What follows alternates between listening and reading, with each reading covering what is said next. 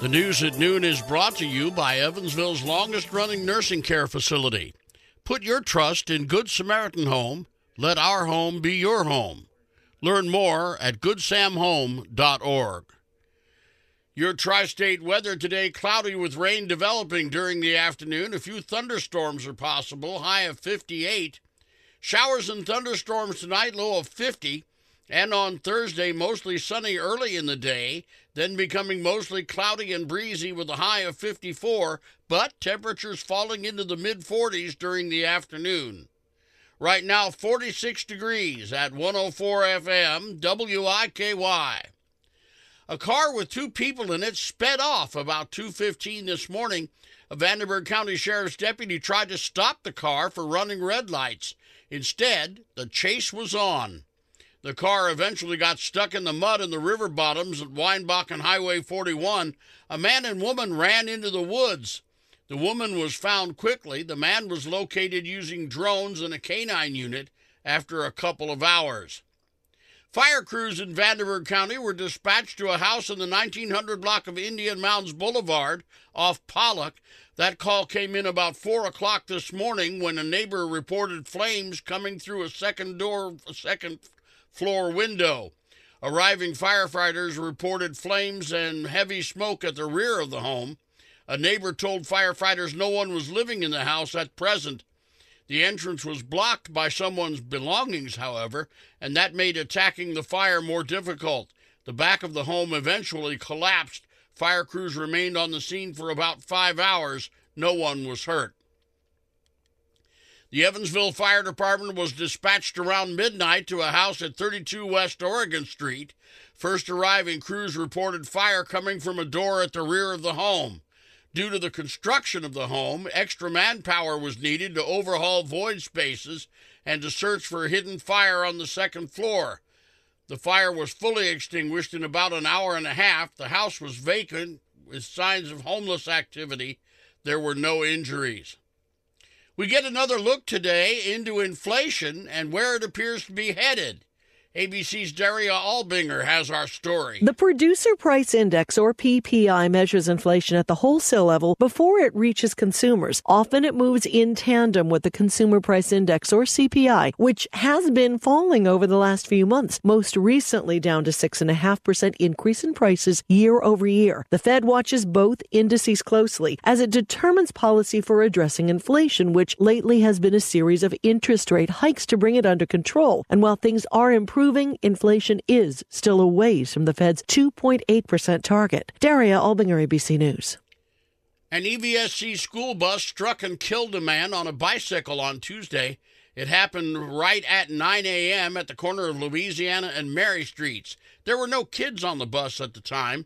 The coroner identifies the victim as 62 year old Albert Leroy Page.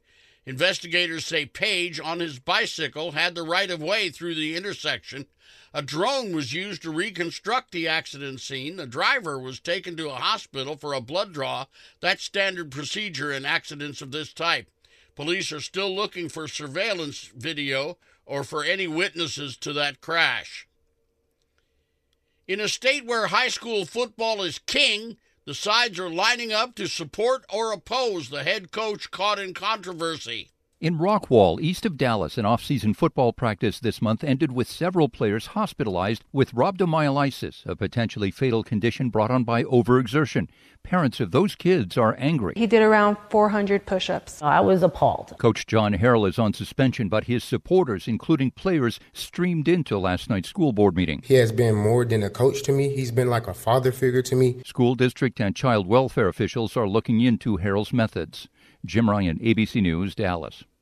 The Vanderburgh County Board of Commissioners, with support from the Vanderburgh County Council, has selected SWIRCA and More to receive $300,000.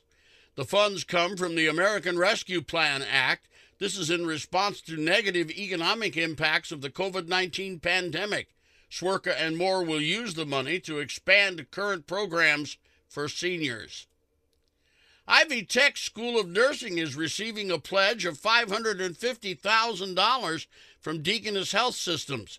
The investment will assist the hospital in increasing its critical need for additional nursing staff. Most of the funding will be used for scholarships to recruit students. A second part of the agreement will allow Ivy Tech and Deaconess to have eight shared adjunct faculty members. The te- technical school only has room for 90 students per year, but hope is to increase that to 138 by 2025 with help from Deaconess. The husband of a missing Massachusetts mother of three appeared in court today, charged with killing his wife and dismembering her body. ABC's Aaron Katersky has more. Two days after Christmas, Brian Walsh used Google to search for the best state to get divorced. Prosecutor Lynn Beland said Walsh made a different decision. Rather than divorce, it is believed that Brian Walsh dismembered Ana Walsh and discarded her body. Beland said Walsh was seen on surveillance images struggling to heave a trash bag into a container. She said he also did a series of Google searches, including how long before a body starts to smell and 10 ways to dispose of a dead body if you really need to. Walsh pleaded not guilty. He was ordered held without bail. Aaron Katersky, ABC News, New York. The drug bust on East Michigan Street two weeks ago in Evansville has led to the arrest of two more people.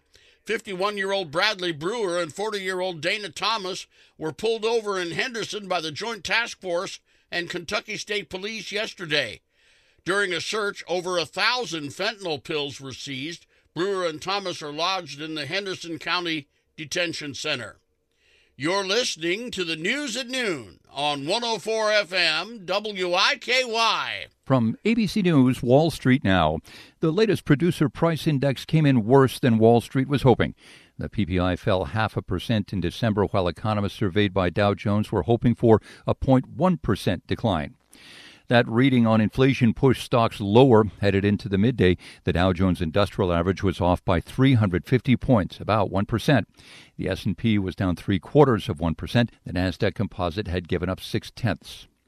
A standoff in Washington. The debt limit deadline is tomorrow night. Hardline House Republicans are pushing for big cuts in the budget before they agree to borrow any more money. The White House, though, says it will not negotiate on the debt ceiling as the talks go forward. 2022 was the first year that Amazon Prime U.S. memberships declined. That's according to new data released this morning. Analysts say it suggests that the company's massive investment in video streaming to attract new subscribers just didn't pay off. Jim Ryan, ABC News.